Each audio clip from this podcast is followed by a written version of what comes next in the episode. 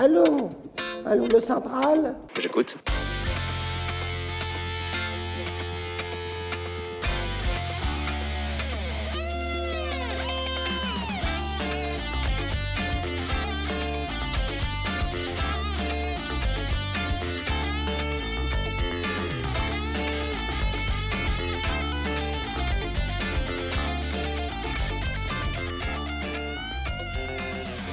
Bonjour à tous les auditeurs de RFM, bienvenue sur la libre antenne numéro 8. Béa, bonjour. Bonjour Alex, comment vas-tu? Ouais, bah écoute, très bien. Aujourd'hui, nous allons attaquer un sujet sérieux. Alex. L'islam et le patriotisme. Pour cela, nous allons appeler des militants, des responsables de section et tout autre participant venant nous éclairer de leurs euh, expériences particulières. N'oubliez pas que vous pouvez également vous aussi participer à la libre antenne en nous écrivant un mail à lalibreantenne@erfm.fr. C'est parti La libre antenne et RFM, les auditeurs ont la parole. Allô Amine, comment tu vas? Oui, ça va et toi? Oui, super. Alors écoute, bah merci de participer à l'émission. On va commencer tout de suite. Est-ce que déjà tu peux te présenter? Écoute, je m'appelle Amine, euh, je suis, euh, j'ai euh, 46 ans maintenant. Euh, je suis, j'habite à Marseille et puis euh, je suis prof d'art. D'accord. Et euh, à dire, c'est quoi ton parcours politique jusqu'à ER Oh, par parcours politique, c'est c'est beaucoup à dire. Au tout début, quand j'étais très jeune, quand j'avais une vingtaine d'années, j'ai beaucoup travaillé dans l'associatif et notamment avec des gens qui étaient plus ou moins affiliés au Parti socialiste. Et à une certaine époque, je, j'avais même envisagé, quand j'étais euh, la vingtaine à peu près, de, de m'engager auprès des jeunes socialistes euh, dans le nord de la France. Et puis bon, le temps a passé, et puis la, la maturité venant, et puis les différentes euh, expériences personnelles, euh, professionnelles, euh, ont fait que lentement j'ai euh, j'ai gardé un certain esprit de gauche, mais j'ai commencé petit à petit à, à, voir certains certains travers de la du petit monde politique de, gauche. Et puis euh, j'ai commencé à lire euh, Alain Soral assez tôt, hein, avec avec les livres Socrate à Saint-Tropez. Hein, ça commençait ça commençait là à l'ai lu à pas mal pas mal de, fois à la télévision. Et puis petit à petit, euh, ma sensibilité, elle s'est euh, euh, s'est transformée, elle s'est mûrie, elle s'est consolidée vers vers quelque chose qui qui se rapproche plus de, des idées patriotiques, des idées nationales. D'accord. On va revenir au cœur de l'émission. Pour toi, le patriotisme, qu'est-ce que c'est? D'abord, pour moi, le patriotisme, c'est pas une idéologie qu'on adopte euh, d'un point de vue euh, rationnel, intellectuel, en se disant euh, je pense ceci, donc ce, cela, et, et petit à petit, on viendrait à se dire bah, finalement, je me situe sur l'échiquier euh, politique ou euh, dans le panel idéologique à cet endroit-là. Pour moi, le, le patriotisme, c'est quelque chose qui, qui vient de l'intérieur, qui est de l'ordre de l'intime. C'est quelque chose qui se construit progressivement. Euh, Même chez un, Français de souche, d'ailleurs, moi je on rencontre beaucoup de Français de souche pour qui le patriotisme c'est totalement inenvisageable. Je pense que ça vient de l'intime et, euh, ça vient d'un attachement qui se fabrique à une fierté nationale. Je je je je- j'essaie de te donner un, une certaine idée de la façon dont ça s'est construit chez moi.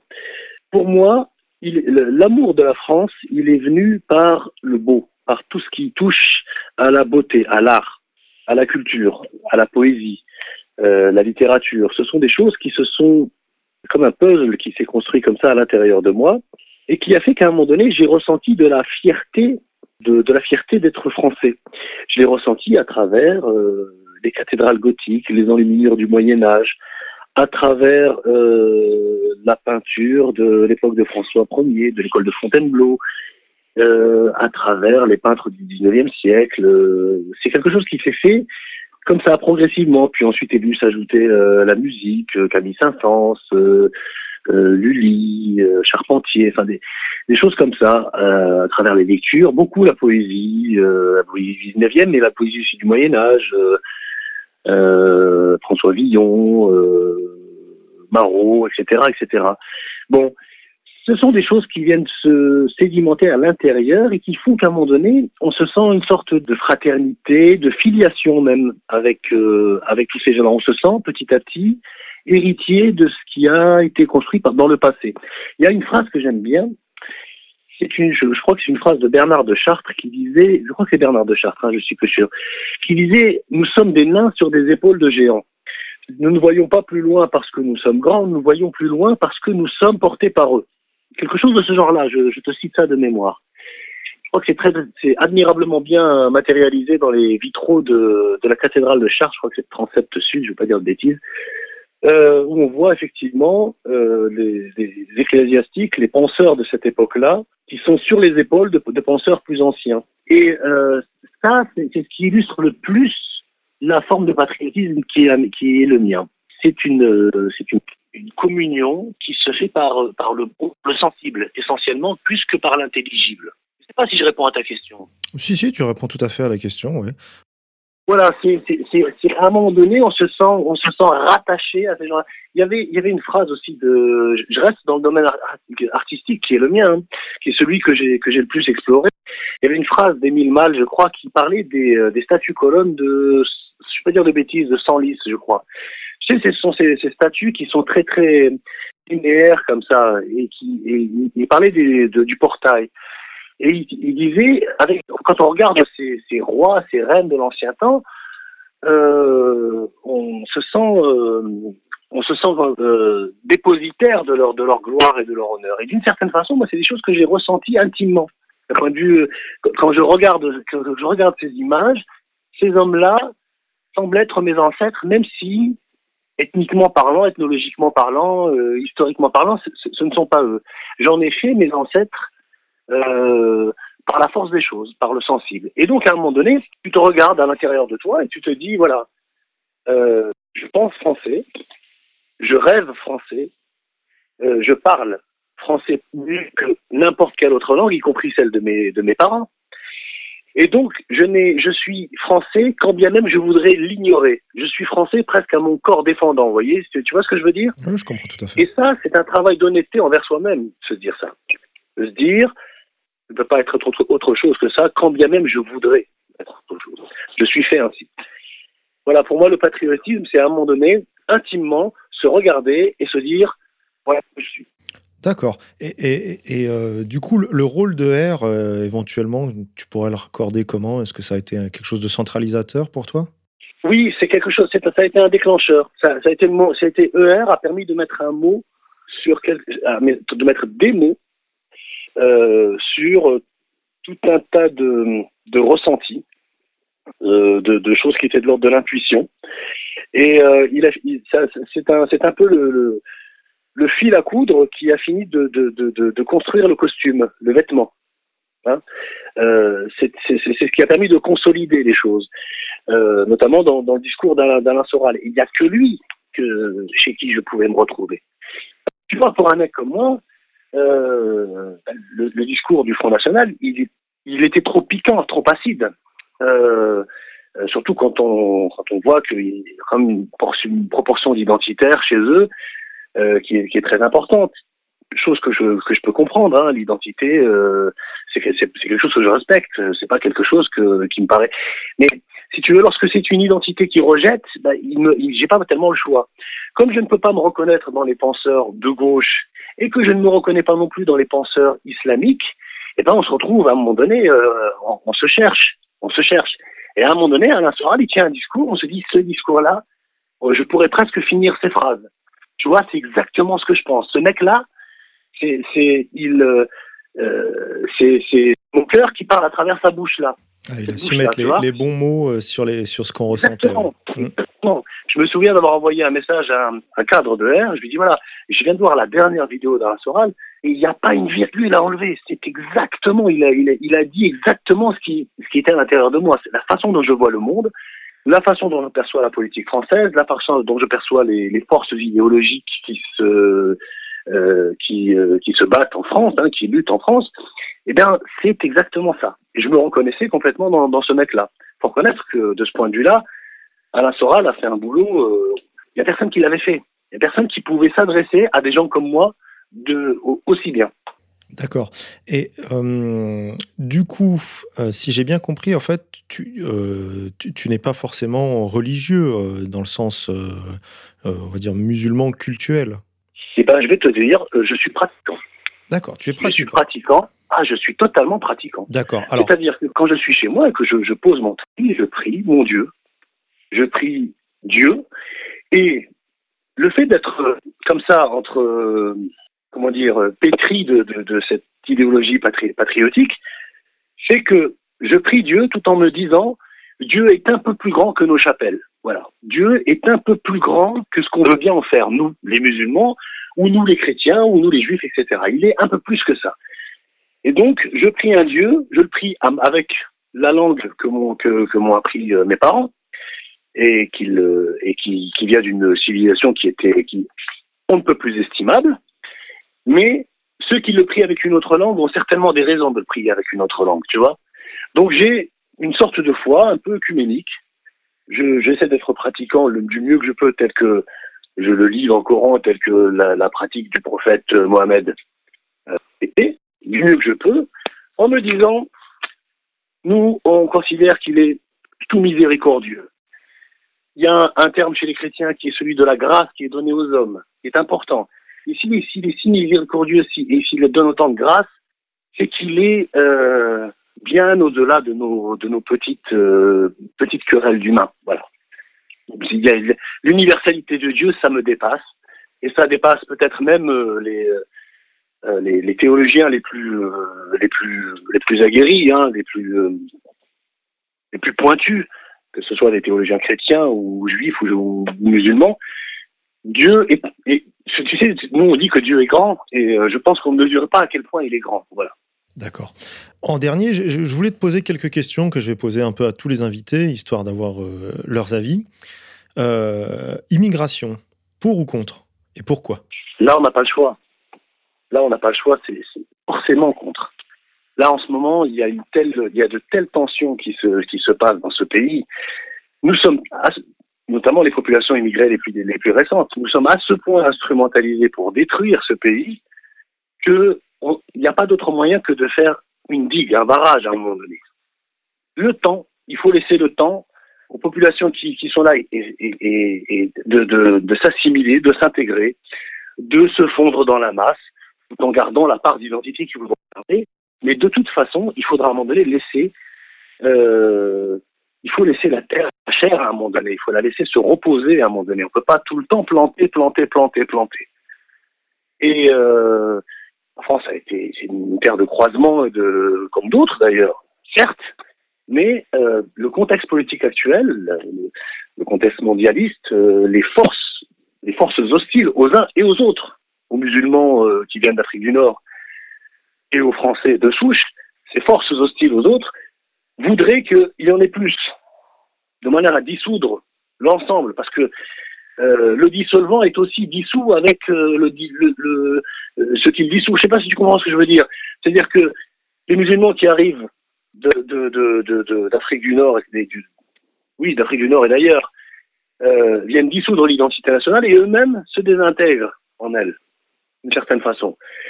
Et donc, et donc, il faut à un moment donné laisser une respiration, le temps qu'il faut pour que tout le monde retrouve sa place et qu'il y ait de plus en plus de musulmans patriotes, d'Africains patriotes, de, tout ce qu'on veut, mais qui soient rattachés à, l'amour de la France. Et ça, ça prend du temps.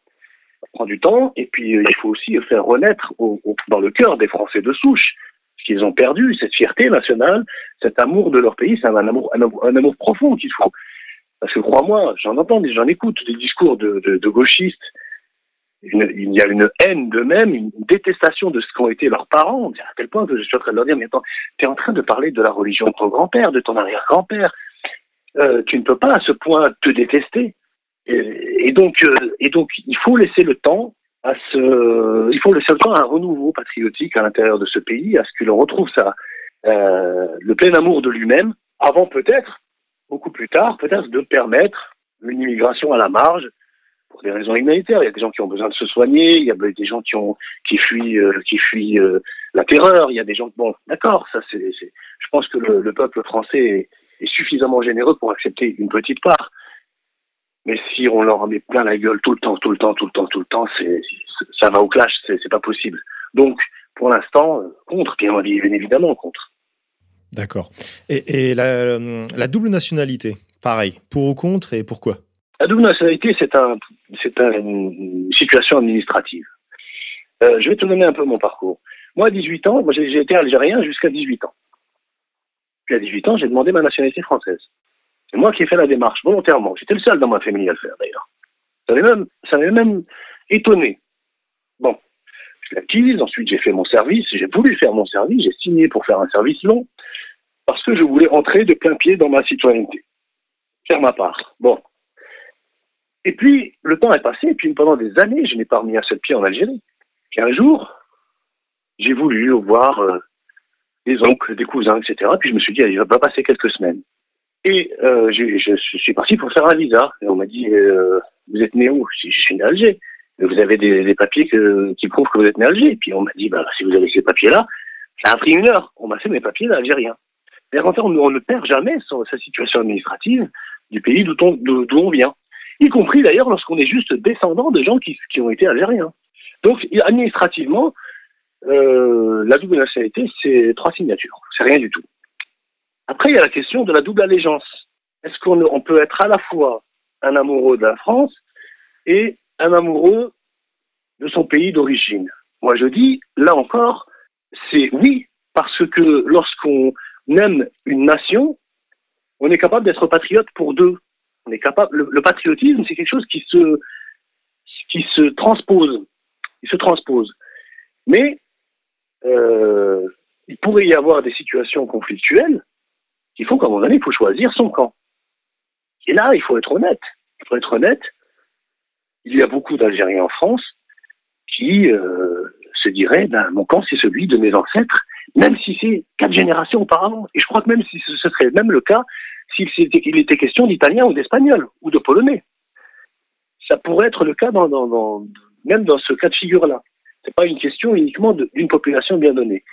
Donc, c'est un problème, effectivement, c'est un double problème. Euh, c'est un problème parce que euh, la double allégeance, à un moment donné de l'histoire, elle pourrait effectivement créer un conflit et créer des, des, des anomalies, des bizarreries. Donc, le double nationalité, euh, on l'a subi d'une certaine façon, puisque c'est une situation administrative. Double allégeance, c'est quelque chose qu'on choisit un peu plus. On choisit. Et personnellement, euh, si je devais choisir, je choisirais mon pays, celui avec lequel je pense, je parle, je rêve. Il y a juste un point sur la question religieuse que je pourrais préciser. Alors, vas-y. Alors, sur euh, l'aspect religieux, euh, on, a, on, on, considère une pratique religieuse que d'un point de vue terrestre. Mais d'un point de vue religieux, un, être humain qui croit en Dieu se dit, voilà, je passe une partie de ma vie sur Terre et je, vais passer le restant de ma vie, la vie d'éternité, je vais la passer ailleurs. Hein je vais la passer ailleurs. Donc cette partie-là est la plus importante finalement, puisque euh, c'est 80-90 ans contre l'éternité de l'autre côté. Et donc, euh, il y a une, phrase du, du, prophète qui dit, prophète Mohammed qui dit accomplis ta vie terrestre comme si tu, serais, tu, tu, tu ne mourrais jamais, et accomplis ta vie, euh, œuvre pour ta vie future comme si tu allais mourir demain. Tu vois Et cette, cette, cette disposition d'esprit, elle est tout à fait applicable à, à la vie de quelqu'un qui s'assimile à pays dans lequel euh, il est pratiquant et, et, pour un musulman qui habiterait en France. C'est-à-dire qu'il doit être dans sa vie terrestre un patriote complet, accompli pour moi, et dans sa vie intime religieuse, euh, se, donner complètement à sa, vie religieuse, sans que ça n'interfère l'un pour l'autre, puisque l'une œuvre pour l'immédiat et l'autre œuvre pour la postérité. D'accord. Euh, alors écoute, euh, pour conclure, en fait, finalement, pour toi, quelles sont tes perspectives à la fois pour toi et éventuellement les musulmans en France en règle générale? Les perspectives pour les musulmans en France sont assez sombres, il faut bien le reconnaître. Il faut bien le reconnaître puisque on, on, le sait, ça nous a été suffisamment bien expliqué. on, on veut déclencher autant de conflits horizontaux que possible pour éviter les affrontements verticaux. On sait très bien que les élites qui nous dominent voudront nous voir nous tuer plutôt que de perdre un dixième du terrain qu'ils ont, qu'ils ont acquis. leur pouvoir. Bon, ça veut dire que euh, les euh, plus faibles d'entre nous, que ce soit politiquement ou économiquement, euh, sociologiquement, vont, vont à un moment donné affronter, s'affronter. Alors pour l'instant, je le vois avec l'épisode des Gilets jaunes, pour l'instant, c'est pas sur ce terrain-là que ça se, situe, c'est surtout socialement que, se posent les problèmes. Et puis, le- les Gilets jaunes montrent bien qu'il y a une volonté de, de lutte verticale. Mais nos, maîtres ont bien compris qu'il fallait, qu'il fallait euh, horizontaliser au maximum les luttes. Alors, c'est la lutte de l'homme contre la femme avec la guerre des sexes, mais c'est aussi la lutte des obédiences entre euh, tout ce qui peut exister comme sensibilité euh, religieuse, et Dieu sait qu'elles sont, que, c'est là où les lignes de fracture sont peut-être les plus importantes.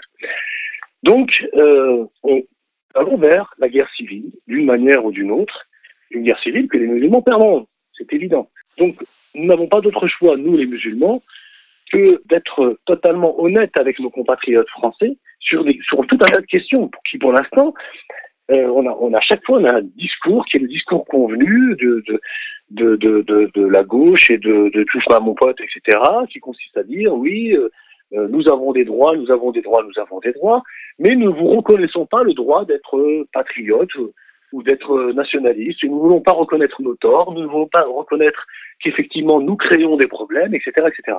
À un moment donné, il faudra que les musulmans honnêtes regardent les, Français honnêtes et disent avec honnêteté, nous faisons les mêmes diagnostics. Nous constatons les mêmes problèmes que vous.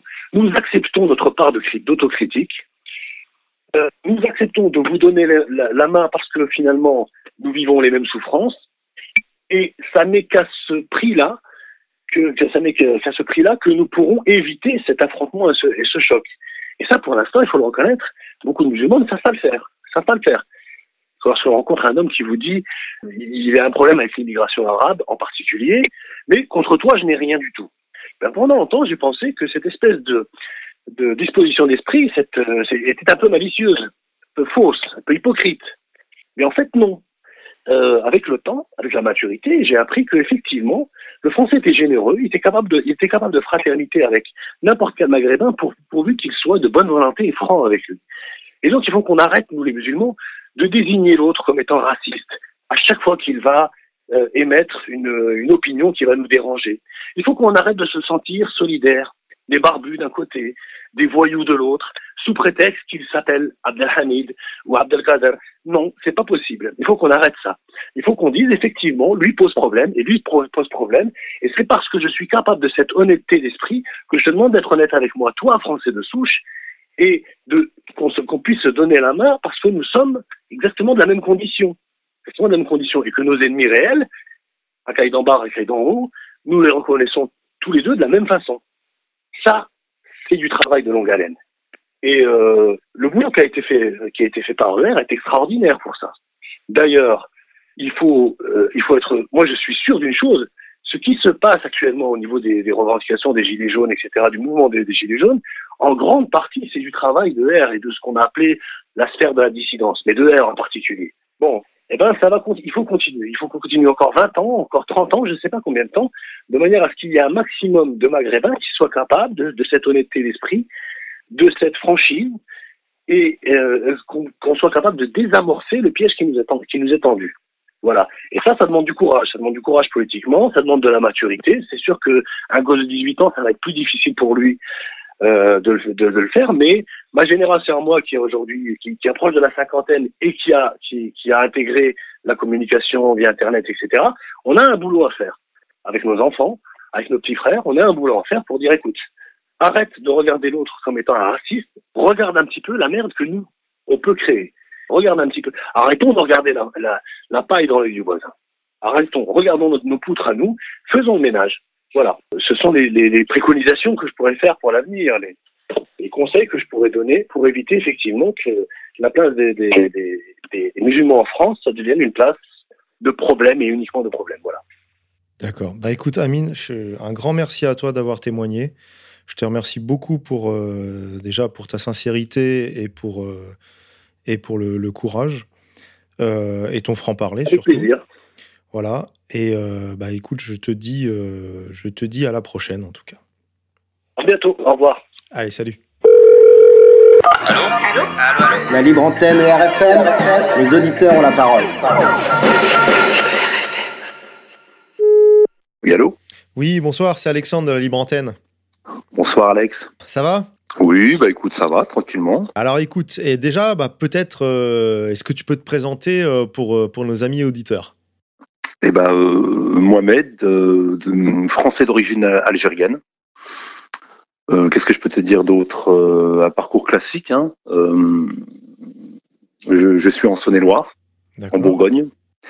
On peut dire que je suis, je suis chez depuis environ six ans, si je me trompe pas. Euh, donc euh, voilà, je suis euh, adhérent. D'accord. Qu- Qu'est-ce qui t'y a amené, en fait C'est quoi, ton, on va dire, ton parcours politique, en gros? Mon parcours politique, en fait, alors j'étais, j'étais pas très politique, malgré que j'ai voté bah, dans, dans, dans les mauvais sens. hein, les, les, les deux fois, j'ai voté dans le mauvais sens. hein. C'est-à-dire qu'en fait, très, très, très rapide, en fait. Euh, j'ai été amené à ER par ma réflexion. Euh, je vais peut-être reprendre très rapidement de- depuis le départ. En fait, tout s'est fait. euh, c'est ce que je, je disais aux, aux camarades. Euh, ça, a été fait en une nuit en fait. hein. Tout s'est produit en une nuit en fait. Quand j'ai découvert l'envers du décor, BNC, c'était BFNP. Et ça, c'était voilà, c'était mes sources. Donc en fait, je vivais en- comme beaucoup de Français aujourd'hui. Je vivais dans, dans une bulle, c'est-à-dire qu'on te donne une information, tu dois la, tu dois la manger. Euh, L'envers du décor. Donc, euh, ER, moi, je ne pensais pas du tout qu'un jour je serais euh, adhérent ER et même et même plus, hein, et même plus. Bon, on, est, on est deux, t'inquiète pas. Euh, je suis je suis plus qu'adhérent. Hein. Euh, donc euh, mes lectures, je, ne peux plus lire autre chose que et, vraiment je n'exagère pas. Tout ce que je te dis, c'est authentique. Hein. Je ne pousse pas le trait, je ne vais pas. Enfin, euh, mes lectures, c'est en quelque sorte c'est contre-culture. Euh, ma musique, enfin je, je veux dire, j'ai totalement changé de goût euh, depuis pas forcément que j'ai découvert ER, mais euh, mais depuis que j'ai découvert en fait une certaine réalité, une certaine façon de penser et euh, de nouvelles réflexions. Euh, donc voilà, et en étant musulman, parce que bon, je, je suis français d'origine algérienne et musulman, donc j'ai reçu une éducation aussi quelque sorte religieuse, donc l'islam par mes parents. Euh, et euh, c'était encore plus dur. Euh, surtout, surtout de ce qu'on disait quand tu connais pas ER en fait, euh, ce que c'est que quand tu es musulman, en- bien plus quand tu es musulman, de, de ce que tu peux entendre sur ER, sur Alain Soral surtout, surtout sur Alain Soral.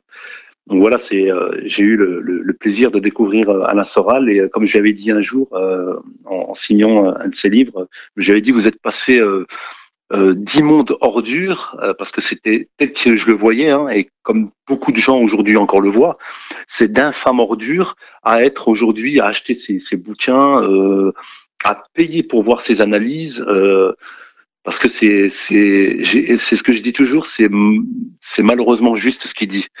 Donc euh, donc euh, donc voilà quoi.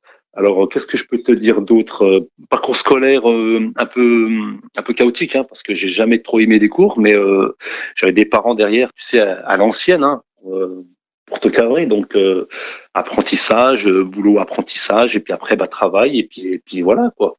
En, en rentrant dans le dur, dans le dur du sujet, pour toi, c'est quoi le patriotisme? Alors, il y a toujours, je, je m'excuse, j'ai toujours tendance à dire avant et après.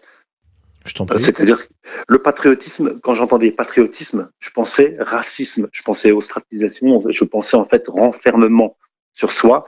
Et euh, enfin, je veux dire, euh, enfin voilà, racisme, c'est facho. Voilà, tu sais le, le fameux mot euh, fourre-tout qu'on utilise partout, facho. Et, et ça, je savais même pas ce que c'était. Mais quand on me disait patriotisme, c'était facho. Le drapeau bleu, blanc, rouge, c'était du nazisme, c'était du, c'était facho. C'était comme ça que, que je le voyais dans les années, euh, fin des années 80, euh, les années 90 jusque jusque dans les années 2000. Ouais, ouais, le tournant en SOS étant jeune. et tout. ouais, sûr. J'ai mis les deux pieds dedans avec ma sœur, euh, qui elle, euh, bon bah malheureusement, elle a toujours pas, elle est, elle a un peu plus ouvert les yeux avec la gauche d'aujourd'hui, hein, tu sais, euh, parce qu'il s'en cache de moins en moins, mais, euh, mais malheureusement, je crois qu'elle est encore enfermée là-dedans. euh, J'ai personne, une autre sœur qui est, je pense, encore enfermée aussi dans ce, dans le délire, tu vois, euh, antiracisme. Le truc euh, qui me sort par les yeux aujourd'hui, tu vois. Et euh, enfin voilà, patriotisme aujourd'hui, c'est quoi? C'est simplement euh, le respect de la personne. Avant tout, hein, la chose que je vois ça, tout faire être bien pour que je sois bien en fait pour que je sois bien moi dans un, dans un endroit, dans un lieu où je suis, il faut que tous mes, tous mes, tous mes proches, en fait, tous mes voisins, tous ceux qui sont sur, le même sol, sur la même frontière, on va dire, faut qu'ils soient bien aussi. C'est dans mon intérêt que mon voisin soit bien. Si mon voisin n'est pas bien, je peux pas être bien. Et encore, ça prend encore beaucoup plus de sens et beaucoup plus de, de signification quand tu es musulman. Donc quand tu rajoutes, alors euh, je vais pas faire, on va pas faire de théologie. Hein. De toute façon, je suis pas, euh, j'ai pas le bagage pour, mais euh, mais, mais voilà. Et euh, prendre soin de ses voisins, que ses voisins soient bien pour que toi tu sois bien. Donc en tout cas, c'est comme ça que je vois les choses. D'accord. En fait, finalement, tu, tu, tu, es venu par euh, au patriotisme par, euh, va dire, l'expérimentation du quotidien, la, la, la pratique. La pratique, l'expérimentation et le fait que grâce, c'est bizarre, c'est tout de même, c'est paradoxal, c'est que on nous martèle à longueur de temps qu'Alain Soral et compagnie, euh, même Dieu donné, euh, égalité, réconciliation en général, euh, on martèle à longueur de temps que c'est euh, c'est un c'est du c'est c'est un, une association de fachos euh, euh, qui cherche la division alors que c'est c'est quand même paradoxal puisque c'est grâce et toujours en tant que euh, entre personnes que c'est quand même grâce à ER que je me je ne me suis jamais autant réconcilié avec mon voisin qui est blanc aux yeux bleus. Excuse-moi, je, je trouve pas d'autre terme en fait. C'est vul, vulgairement dit, mais c'est comme ça. Euh, le, le, voisin euh, Alain Soral, par exemple, avant ER, avant que j'ouvre les yeux, avant que j'ai une, une, que j'ai ma propre réflexion, que je me mette tout simplement à réfléchir par moi-même. Avant ça, Alain Soral, euh, je, euh, je, veux dire crâne rasé, yeux bleus grands, euh, et puis costaud quand même. Hein. Pour moi, c'était un facho. Me disait Alain Soral, c'était, enfin, c'était une bête immonde, Alain Soral. Euh, mon voisin de, de, de palier euh, était grand, euh, avec des, des, longs cheveux blonds, euh, portait le drapeau bleu, blanc, rouge euh, en badge. C'était un facho, c'était un raciste. Avec ER, la, la, vision est tout autre. Ça touche. Enfin, je veux dire, tout a été chamboulé. Euh, j'ai littéralement, enfin, réellement, j'ai changé en fait, tout simplement. Et encore une fois, tout a été fait un, un, jour en écoutant RMC, tout simplement. En écoutant RMC avec le spectacle, je crois, si je dis pas de bêtises, c'était Foxtrot ou c'était Le Mur où euh, euh, euh, je, trouvais bizarre qu'en fait on a, on a tenté un procès à, à, à Dieudonné qui pareil était une ordure pour moi, qui était une crapule parce que j'avais entendu des choses sur lui et toujours par le biais du journal mainstream euh, qui, qui, disait des choses sur lui, euh, qu'il était raciste, euh, antisémite surtout, ça c'est ce que j'ai entendu. Et, et, en fait, je me suis dit, mais je trouvais pas normal que Dieu donné cette crapule ne fasse pas au moins un commentaire sur ce qu'on lui reproche. Je l'ai pas entendu une seule fois et j'étais branché très RTL. Apathie, pour moi, c'était, je vais pas te dire que c'était ta prophète non plus, mais non, non, je te jure que moi j'écoutais la matinale d'RTL tous les matins au boulot tous les matins. J'écoutais RTL, j'écoutais euh, Jean-Michel Apathy, j'écoutais aussi euh, le, journal de l'économie avec, euh, je sais plus comment il s'appelle, le show, tu sais. Ah ben lui, c'était du petit lait. Je buvais ses paroles et je trouvais bizarre que Dieudonné, bah tiens, se défende pas. C'est tout de même étrange parce qu'il avait, fait un spectacle où à un moment donné, donc à la télévision, ils avaient glissé à un moment donné où il parlait des musulmans, enfin il parlait des arabes sur un de ces spectacles, mais c'était même pas méchant en plus et ça sortait totalement de son contexte. J'ai entendu ça, pour moi c'était c'était classé, c'était un facho. Enfin bref. Et puis j'étais sur Dieudonné et puis j'ai vu ce qu'il disait, je trouvais que c'était c'était assez étrange, il il était pas si enfin c'était pas une, il était pas si euh, maléfique que ça. Et puis après je tombe sur Alain Soral et puis Alain Soral, Alain Soral je dis mais oui, mais c'est c'est l'autre facho. Et, euh, et après, et en fait, euh, je me souviens m'être couché, je crois, il était 5 heures du matin, les yeux grands ouverts. Euh, ah ben la vision était tout autre. Et le lendemain, je me suis mis à éplucher. J'étais sur euh, sur sur le site. Et ce que j'ai découvert, c'est que ça n'avait absolument rien à voir. Et c'était le bon sens surtout. C'est ça, le bon sens. Le bon sens. T'as eu la piqûre de vérité, ouais. je te jure que bon, c'est vrai que j'avais passé la trentaine pour découvrir que je m'étais fait euh, maître pardon, avoir, euh, excuse-moi, euh, euh, c'est franchement, c'est pas un choc, mais presque en fait, tu découvres SOS Racisme, les années 80, SOS Racisme, Bernard Henri Lévy, Cohen Bendy, enfin, tu tombes sur un truc, tu, je veux dire, vraiment, tu tombes des nues, en fait. Mais réellement, tu tombes des nues. Tu te dis, et puis après, on parle de pédophilie. Pédophilie, c'est un sujet qui, qui, est, qui, est, assez sensible pour moi. Moi-même, j'ai des enfants, donc voilà. Enfin, au jour d'aujourd'hui. Mais c'est un sujet qui a toujours été un peu sensible pour moi. Et le site en parle. Et puis, et puis, euh, Alain Soral. Et puis, euh, et Alain Soral. Et, euh, et, et, franchement, c'était contradictoire avec, avec ce que j'avais entendu. On m'avait bien dit qu'il est, que cette personne était euh, antisémite et surtout raciste, qu'il n'aimait pas les Arabes. Ces personnes-là, ceux qui me parlaient de, de, d'Alain Soral, qui me disaient que c'était un facho, c'était des gauchos, des, des gauchistes. Euh, c'était pas trop des maghrébins encore. Il y avait quelques, je les appelle les islamo-racailles, hein, mais ces fameuses, ces fameuses islamo-racailles qui me disaient. On va y revenir après, t'inquiète, au, au concept. Et, ouais, le concept d'islamo-racaille. Et euh, il me disait, Alain Soral ne cherche pas, c'est un facho. Ah d'accord. Et, et, à un moment donné, il me parle de ce que cache le foulard. Fameux texte de ce que cache le foulard. Et les textes essentiels que j'invite bien sûr tous les auditeurs à, à aller consulter sur le site d'égalité et réconciliation. À, à, lire à, lire. C'est pas quoi à lire, franchement à lire. Et euh, puisqu'en plus, oui, avec ces, liens avec le Front National, parce que moi j'avais entendu Alain Soral, Front National, terminé. Il avait pas besoin pour moi, il n'y avait pas besoin d'aller plus loin. Euh, euh, petite parenthèse, j'arrive tout à fait à comprendre les gens qui aujourd'hui crachent sur Alain Soral. J'arrive presque à les comprendre parce que c'est ce que j'étais au début. C'est comme ça, c'est ma vision des choses. Tu n'as pas besoin de réfléchir. Alors attends, je voulais faire une toute petite parenthèse. Je, voulais, je voulais aussi voir euh, euh, le, rapport que toi tu pourrais avoir avec la religion. Comment est-ce que tu la vis au quotidien en fait? Ton, ton niveau de pratique Parce qu'en fait, tu vois, genre, on, est, on essaie d'accentuer le, patriotisme avec, euh, on va dire, les musulmans patriotes. Quel, genre toi là, quel est, on va dire alors euh, oui, je suis euh, musulman, donc je suis pratiquant. Je, ne choisis pas, je fais pas. On, et des personnes ont tendance euh, à avoir un, un, islam, euh, comment on dit, sélectif. Non, non, je je suis pas sélectif. C'est-à-dire que euh, il y a les cinq fameux piliers de l'islam. D'ailleurs, je, je, projette, comme on dit, inchallah, hein, j'ai une umrah à faire, hein, donc une, une umrah, donc c'est un voyage donc à la Mecque. Euh, c'est pas tout à fait un hajj, mais euh, c'est un hajj, donc euh, c'est un des préceptes, c'est un des, des piliers euh, majeurs de l'islam, hein, donc faire le, le, pèlerinage à la Mecque. Donc le faire pendant la période du jeûne est considéré comme un justement un pèlerinage. Donc donc voilà, mes cinq prières quotidiennes, la din, la, zakat, donc le, donc donner enfin donner en aumône et on nécessiteux. donc voilà, je, je pratique. Euh, on essaie de pas blasphémer, ce que j'ai fait à un moment donné. Euh, on essaie d'éviter les ragots. Enfin, euh, euh l'islam c'est dans le cœur, hein, voilà. Donc euh, c'est vrai que à l'extérieur, j'ai pas l'impression, enfin, je donne pas l'impression d'être un pieux musulman parce que je porte pas la barbe. Hein, je mets pas de camis, hein, donc le, pantalon tu sais un peu relevé. Euh, je me balade pas en abaya, donc en, robe. Euh, voilà.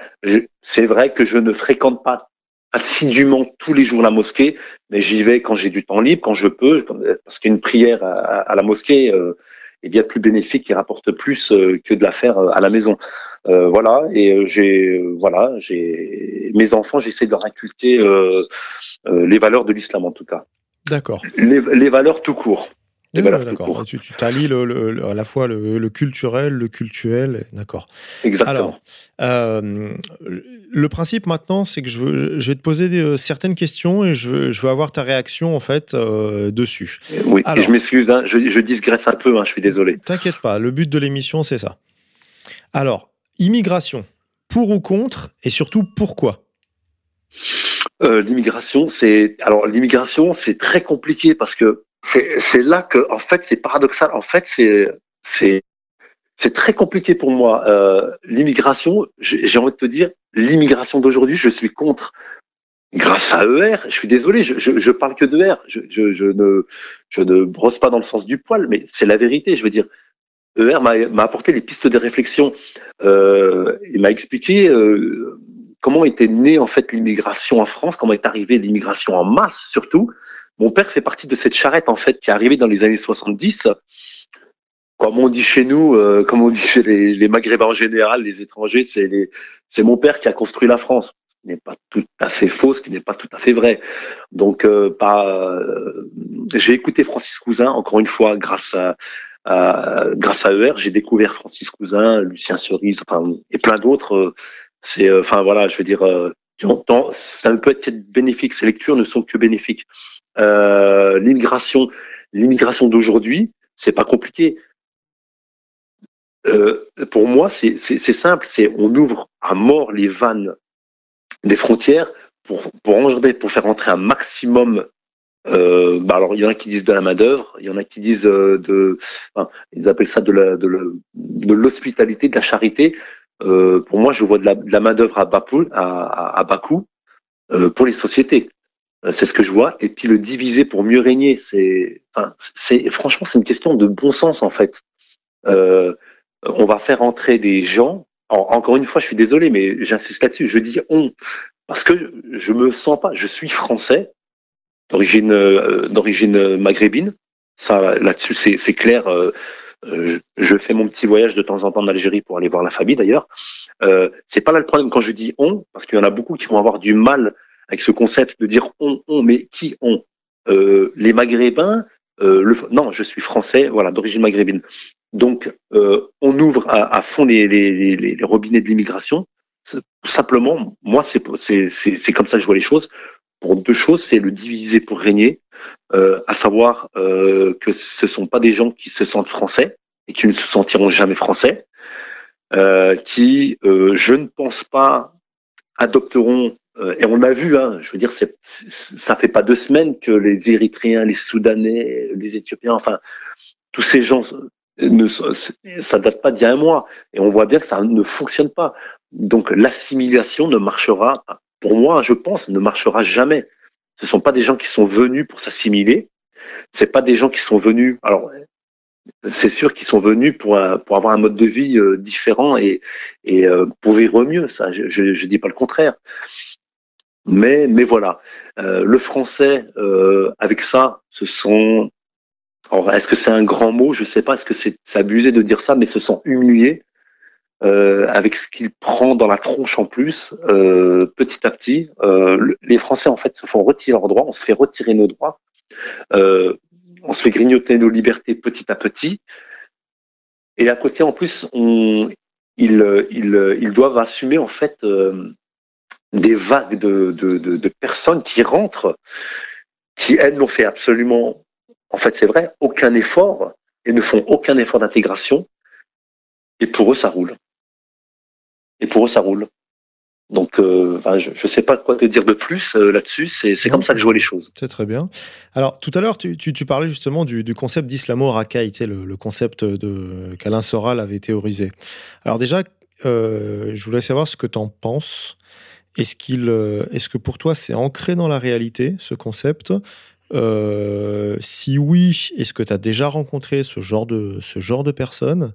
Et est-ce que tu peux nous en parler? Alors euh, oui, Islamo Rakai, c'est c'est clair que ça existe. En fait, avant d'ouvrir les yeux, hein, avant d'avoir mes, mes propres réflexions, je, ne savais pas comment donner un nom à des mecs et, et à des nanas aussi. Hein. J'arrivais pas à donner un nom à, des gens en fait qui étaient très souvent jeunes, hein, parce que quand tu arrives à, un certain âge, tu réfléchis peut-être aussi autrement. Mais euh, j'arrivais pas à donner de nom à des mecs qui arrivent à allier racaille avec islam, c'est-à-dire que comment euh, je vais faire mes cinq prières par jour, mais à côté euh, c'est plus ou moins open bar. Tu vois, euh, tu fais pas mal de choses, mais tu fais quand même tes cinq prières. Ou alors, par exemple, je sais pas, tu vas faire ton jeûne, tu vas pas, pas du tout faire la prière. Alors, je trouve que c'est un peu euh, contradictoire. Euh, on est censé faire euh, le mois du jeûne et c'est et et, cinq prières. Mais en fait, Islam pour moi, ce sont des gens en fait qui prennent une plus ou moins une, totale liberté en fait avec avec avec l'islam. Et, en plus, il y a le chanteur, tu sais, il y a un rappeur qui s'appelle, je crois que c'est Medine, qui s'était quand même autoproclamé euh, islamo-racaille. Donc voilà. Et, euh, on, l'entend souvent, des islamo-racailles, on, on, on, les rencontre en fait, euh, ce sont des gens qui ont une culture alors de l'islam, mais qui n'ont pas en fait, qui n'ont pas la foi, parce que ça se passerait pas comme ça ou sinon, mais qui, ont euh, qui, qui ont une approche de l'islam, mais alors carrément différente en fait de, de l'islam authentique, comme dit bien Soral, l'islam authentique. J'aurais pu, te, on, on, aurait pu en discuter, mais je suis désolé, c'est compliqué à t'expliquer comme non, ça. Non, non, non, il faut, ce sont tes mots, on est là pour les recueillir. hein.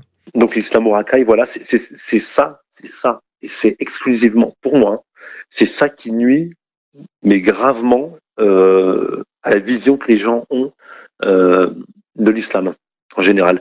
C'est islamo-racaille, donc un jeune euh, bon, souvent, on, a, on a à tort, hein, je trouve que c'est à tort, on, on, colle l'étiquette d'islamo-racaille à forcément un jeune de banlieue. C'est pas forcément des gens de banlieue, quoi.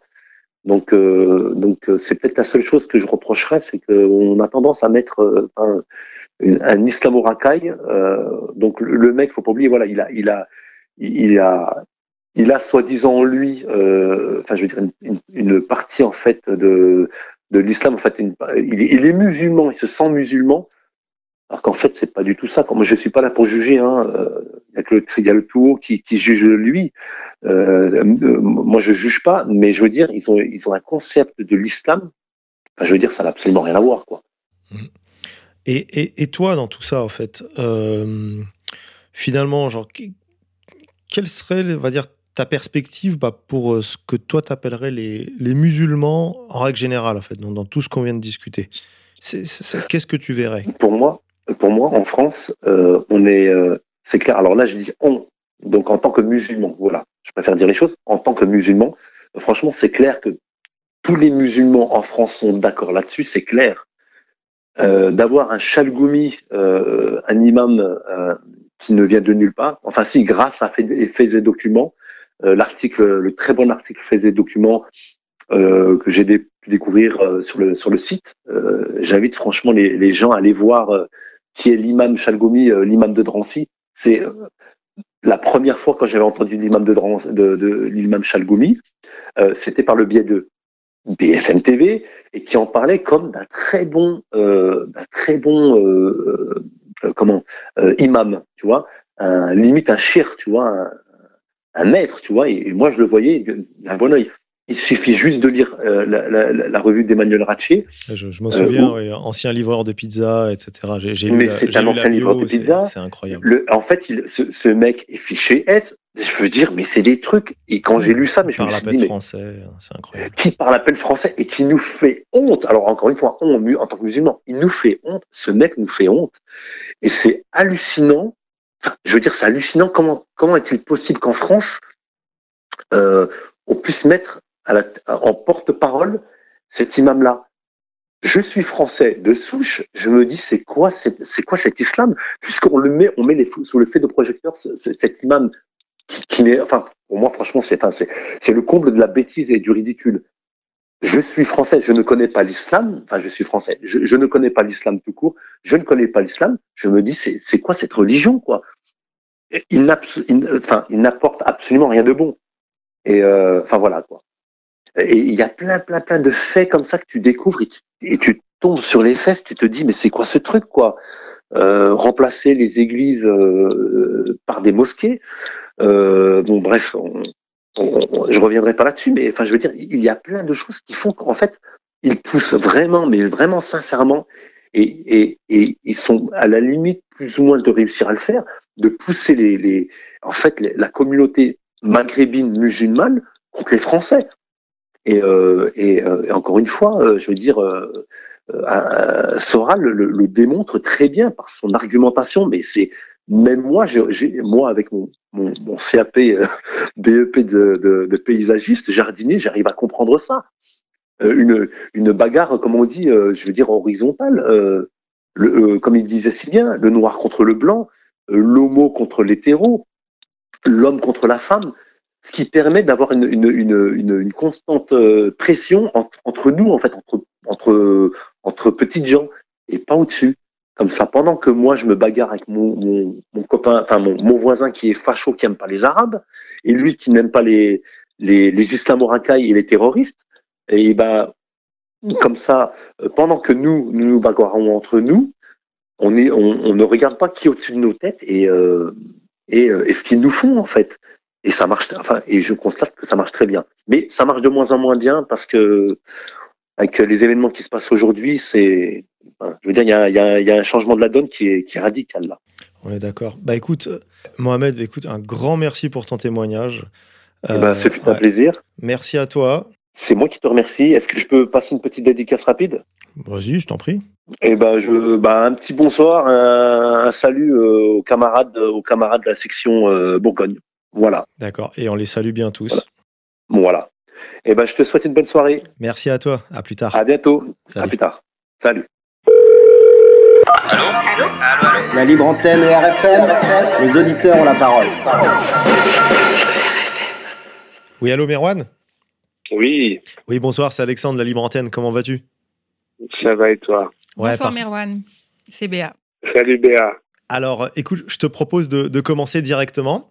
Donc, tu es le chef de section de, de Nice, si je me trompe pas. -hmm. Absolument. Parfait. Alors, écoute, bah, je, éventuellement, tu peux commencer par te présenter pour les auditeurs. Alors, chers auditeurs, bonjour. je suis donc euh, le chef de section de la, le chef de la section de Nice depuis euh, quatre saisons. Euh, je suis d'origine algérienne. Je suis arrivé en France en 1982, si je me souviens bien, c'est ça. J'avais 9 ans. Et donc aujourd'hui, je suis depuis tout ce temps euh, en France, euh, père de famille, euh, chef de famille et militant ER depuis 2012, fin 2012. Voilà. D'accord. Alors, est-ce que tu peux nous parler justement de, de, de ce parcours politique qui t'a mené jusqu'à ER, éventuellement? Comment y es-tu arrivé? Est-ce qu'il y avait véritablement un parcours politique? C'est pas forcément le cas, parce que j'ai toujours été, j'ai toujours été euh, assez ap apolitique. Euh, je ne trouvais pas forcément mes, mes repères ni mes marques dans, dans, dans l'offre politique qui, qui s'exerçait.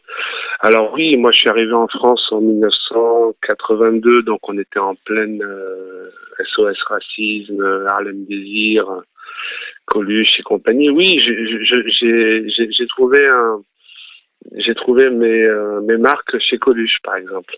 Le, jour où il s'est présenté au présidentiel, où il voulait un petit peu tout, euh, tout chambouler jusqu'à ce qu'il ait assez de pression pour, pour, pour, se retirer.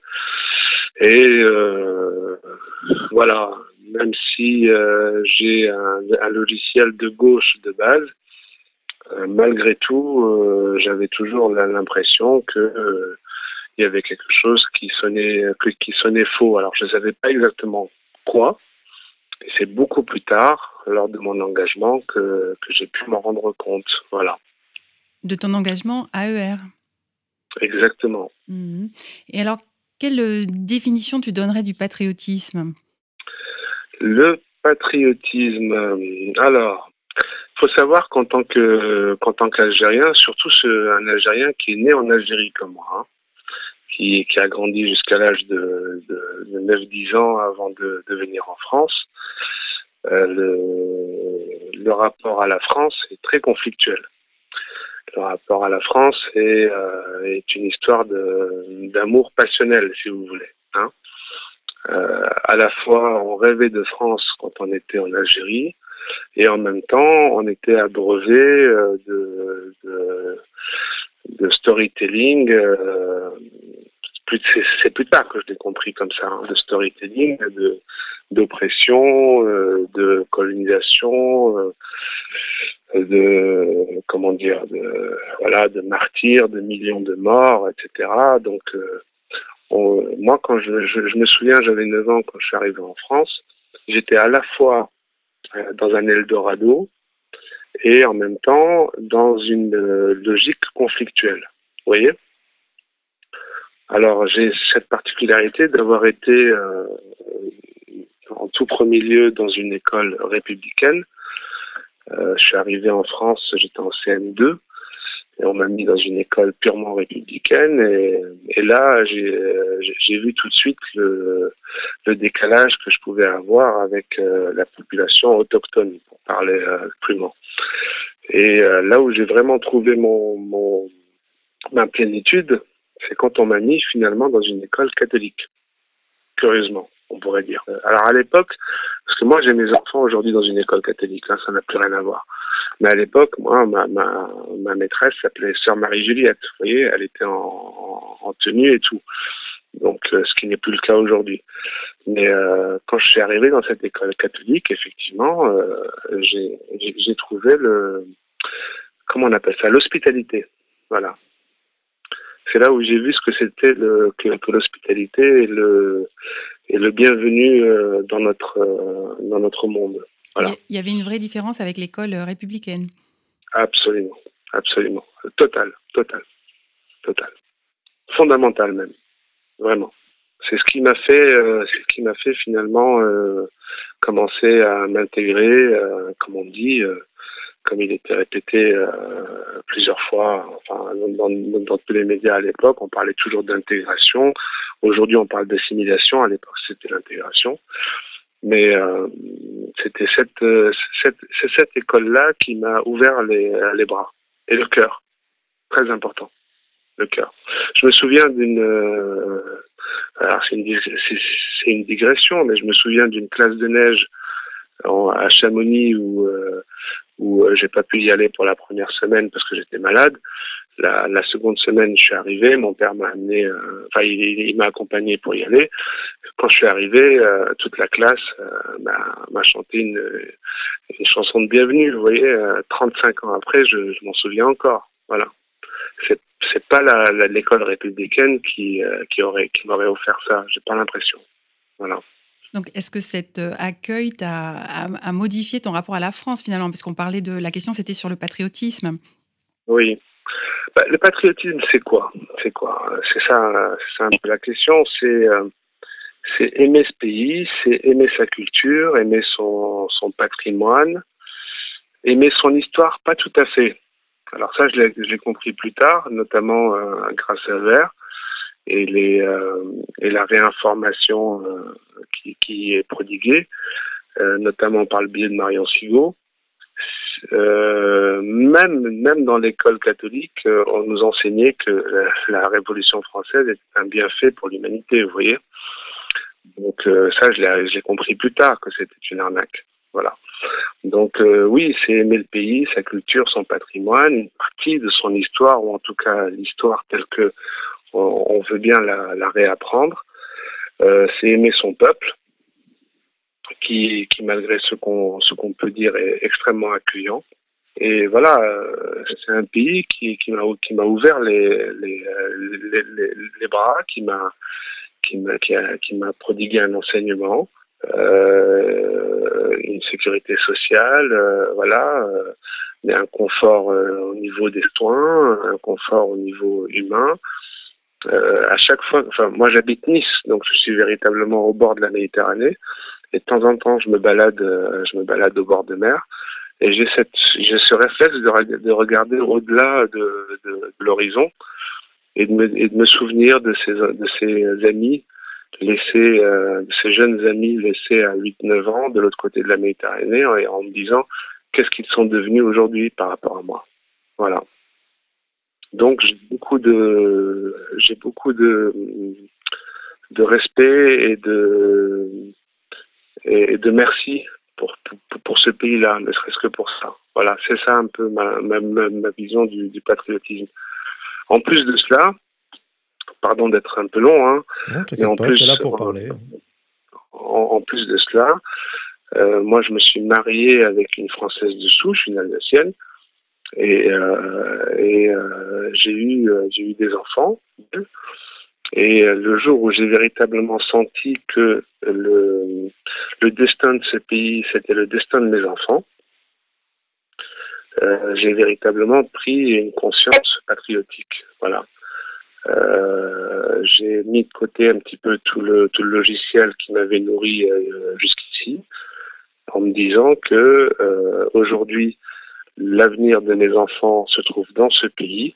Donc, si je peux faire quelque chose, ma petite pierre à l'édifice, pour que, pour que non seulement j'enseigne des choses, euh, des choses, euh, comment dire, qui sortent de la doxa à mes enfants, mais qu'en plus je puisse bah, en étant responsable de la section, effectivement, en faisant des conférences, et, euh, etc. Si je pouvais faire quelque chose pour ce pays, bah, ce sera toujours quelque, un, un, un, petit caillou euh, ajouté à la muraille. Voilà. C'était ça ma, ma, ma, prise de ma prise de conscience patriotique. Grâce grâce à ER, faut le savoir. D'accord. Je voulais, euh, alors je, je connais pas ton, ton, niveau de pratique. Je, ne sais pas si tu, si déjà si, si tu pratiques. Je, je, voulais savoir, c'était quoi ton rapport à la, à la religion et c'est quelle place elle occupait dans ta vie quotidienne en fait? Elle est, elle est plus culturelle que, que religieuse. Vous voyez? D'accord. La religion musulmane a, a ça de, de particulier que, que c'est une transmission du père véritablement euh, une transmission de, de, de, de valeurs, euh, de, de, oui, de valeurs de rectitude, de, de droiture, euh, d'honnêteté. Donc euh, c'est ce que j'en garde véritablement. Ensuite, quand, quand je suis arrivé en France, alors autant quand, quand, quand j'étais en Algérie, j'étais baigné par ça, donc euh, je peux pas dire que je connaissais autre chose. Mais en arrivant en France, bah, bah, je vous l'ai dit, je suis arrivé dans une institution catholique, donc j'ai vu des gens tout aussi respectables, qui étaient finalement d'une autre euh, obédience que la mienne. Et, euh, donc je me suis nourri de, de ça. Et tout en grandissant, euh, à Nice, on a des quartiers, euh, comme il peut y en avoir à Marseille ou, à Paris. Euh, j'ai vu des choses dans ces quartiers-là qui ne me plaisaient pas, qui correspondaient pas à mes, valeurs. Donc, je m'en suis tout d'abord éloigné pour finalement, me, petit à petit, me réadhérer d'une certaine manière en écoutant euh, notamment bah, des Youssef Indy, ne serait-ce que me, également le livre de, Jean-Michel Vernochet, Les Égarés, qui, m'expliquait parfaitement ce que c'était que le wahhabisme et que cette fausse religion euh, promu par, l'Arabie saoudite et les pétrodollars et qui a intégré euh, fortement les banlieues françaises, notamment depuis la, la le quinquennat de, de, Sarkozy. Donc, en fait, ce que tu nous dis, c'est que tu as constaté qu'il y avait quand même une forme de délinquance, mais que tu as compris qu'on ne pouvait pas forcément associer, comme on le fait souvent, la délinquance avec l'immigration. C'est là où c'est là où je, où je ne suis où je n'adhère pas au concept d'islamo-racaille parce que je, je, je, ne pense pas que l'islam soit soit synonyme de racaille. Voilà. Alors... Je, pense que, véritablement c'est antinomique. C'est-à-dire qu'on ne peut pas être, on peut pas adhérer, on ne peut pas embrasser la religion de, l'islam, comme on ne peut pas embrasser la religion catholique. Attention, pour moi c'est pareil. Enfin, c'est pareil dans les principes. Euh, et, être en même temps un voyou, un, un dealer de drogue. Euh, allez, on, va parler de l'actualité. Les, les, différents protagonistes des, des, derniers attentats, la plupart fréquentaient des putes, pardon d'être vulgaire, euh, fumaient, du shit, euh, étaient parfois bi ou homosexuels. Enfin, ça n'a rien à voir avec les, préceptes de, l'islam. Bien au contraire. Donc c'est vrai que Islam Oracle, même si, c'est une punchline qui peut fonctionner, bah c'est quelque part assez antinomique dans ma vision de, ce qu'est l'islam. En tout cas, cet islam du Maghreb qui était, euh, qui était et qui, demeure malgré tout euh, assez, euh, assez modéré, comparé à, l'islam des, gens d'Arabie, de, de, ces bédouins pétris de, dollars et d'argent, qui n'a rien à voir avec ce que moi j'ai pu, j'ai pu vivre et, expérimenter. Alors aujourd'hui, c'est vrai, dans les banlieues, avec toutes les difficultés qu'il y a, avec la ghettoisation, il, il, se crée ce genre de fausses euh, enfin, on, essaie d'adhérer à une espèce d'image fantasmée de l'islam venu d'Arabie Saoudite. Mais, euh, mais quand on lit, quand on lit aujourd'hui les, écrits euh, promus par, par, par égalité réconciliation, on comprend très bien que c'est une arnaque. Voilà, on comprend très bien que c'est quelque chose qui est complètement politisé, qui est complètement manipulé. Et ces gens-là, finalement, ne sont pas plus, comment dire, musulmans, euh, que des rappeurs américains qui se disent, euh, qui se disent, euh, voilà, qui, qui, se disent des, des, des anti-systèmes. En fait, ils sont complètement dans le système. Voilà. Et, et quelle solution est-ce que tu, tu, pourrais préconiser pour en sortir en fait de cette, cette image en fait qui est véhiculée? Ah, si j'avais des solutions, je crois que je, je je postulerais aux, aux prochaines européennes, où je serais euh, un leader des gilets jaunes, j'en sais rien. Mais euh, aujourd'hui, aujourd'hui, euh, par exemple, j'écoute également quelqu'un qui est qui est assez diffusé sur ER, Pierre Jovanovic. On l'a reçu plusieurs fois hein, à Nice en conférence. Et euh, lors de sa d'une de ses interventions, non, je pense que c'est plutôt de la marche qui dit ça. Euh, de la marche qui est euh, également un économiste qui, et qui dit qu'aujourd'hui le, le taux de natalité en Europe est en deçà du taux de renouvellement. Oui, ça c'est de la marche. Il est en deçà, voilà, ça c'est de la marche. Il est en deçà du taux de renouvellement de la population. Voilà. Donc les oligarques aujourd'hui qui ont besoin de main d'œuvre, euh, forcément, ils vont, ils, vont vous dire, euh, euh, sous des couverts de, d'humanisme, d'ouverture des frontières, etc., il faut accueillir les migrants et compagnie. Mais en fait, tout ce qu'ils veulent, c'est de la main-d'œuvre qu'ils n'auront plus dans, dans, dans 20 ans, parce que ces gens-là calculent comme aux échecs à 5 ou 6 coups d'avance. Donc, donc aujourd'hui, ils vont vous dire, il faut absolument accueillir des migrants. En fait, c'est, seulement pour que, pour que demain, il y ait assez de main-d'œuvre, en plus peu, enfin, serviable euh, et, euh, et, à bon marché pour, pour, pour, qu'ils puissent faire fonctionner leur, leur, leur société, leur économie. Donc, euh, pour moi, la solution finalement, c'est que la France, c'est ce que dit Youssef il dit qu'on a reçu quatre ou cinq fois. C'est euh, que la France retrouve son, son, son, essence, son entité, sa, sa, particularité, qu'elle redevienne la fille aînée de l'Église, finalement.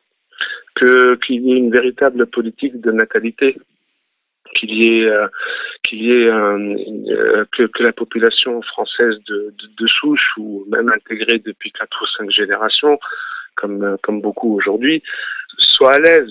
Voilà, c'est puisse vivre de son travail. Parce qu'aujourd'hui, les gilets jaunes, c'est quoi? C'est des gens qui travaillent. C'est des gens, c'est c'est pas des chômeurs, c'est pas de la racaille, c'est pas des gens de banlieue. On, le voit. Ils ont essayé de, de, de, chauffer les banlieues pour faire, pour faire de la casse et compagnie. Ils n'ont pas réussi. C'est des gens qui en ont tout simplement ras le bol.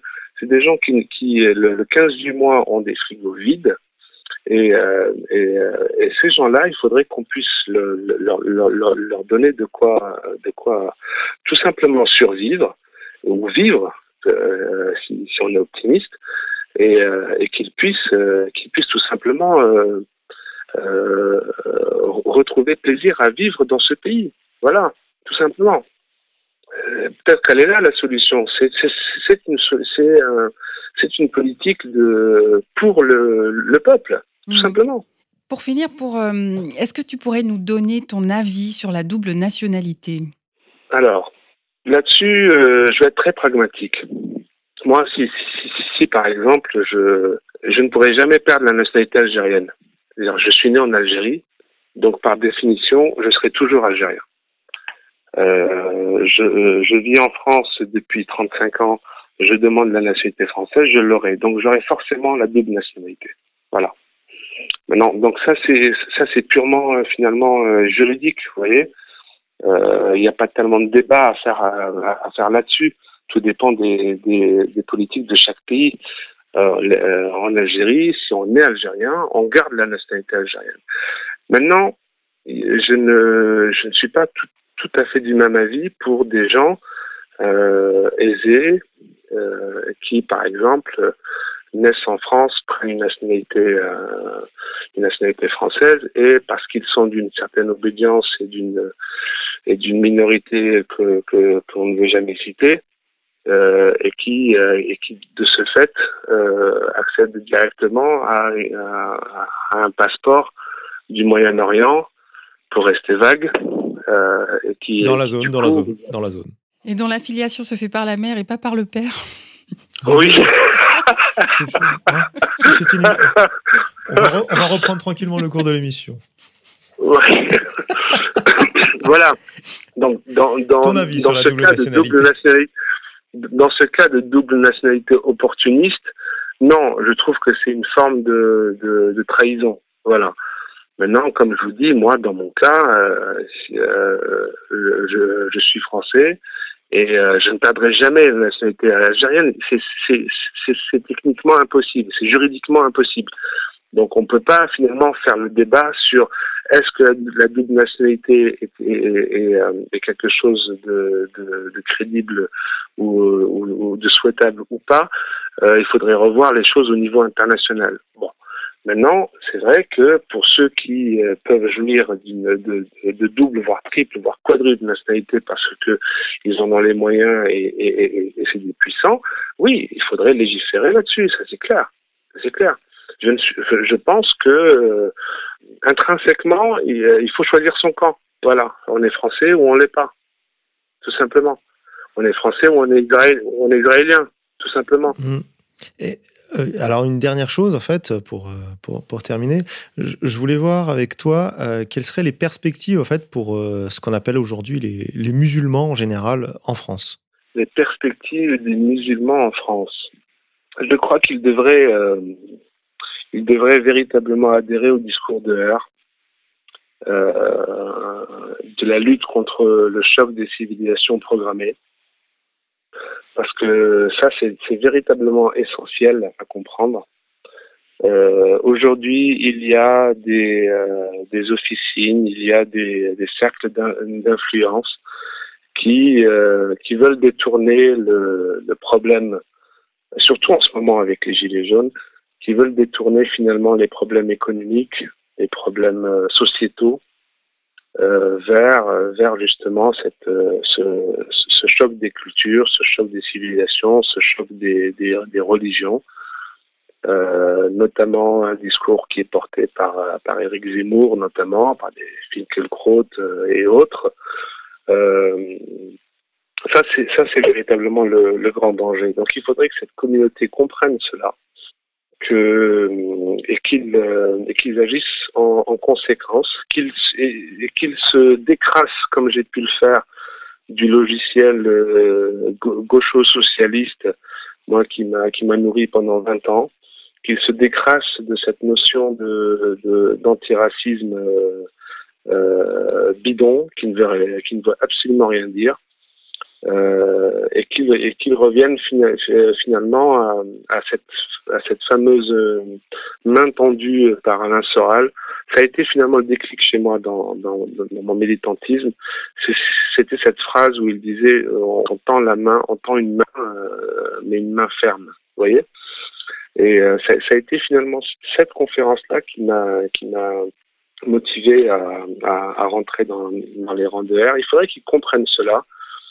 Euh, je me souviens de la toute première conférence qu'on avait organisée en 2012 à Nice, où il y avait une grosse, euh, il y avait un gros tiers, un gros quart de, de, de population issue de l'immigration, qui était malheureusement venu euh, pour pour écouter de la punchline et, et, de la bonne phrase, vous voyez, comme comme le président sait si bien faire.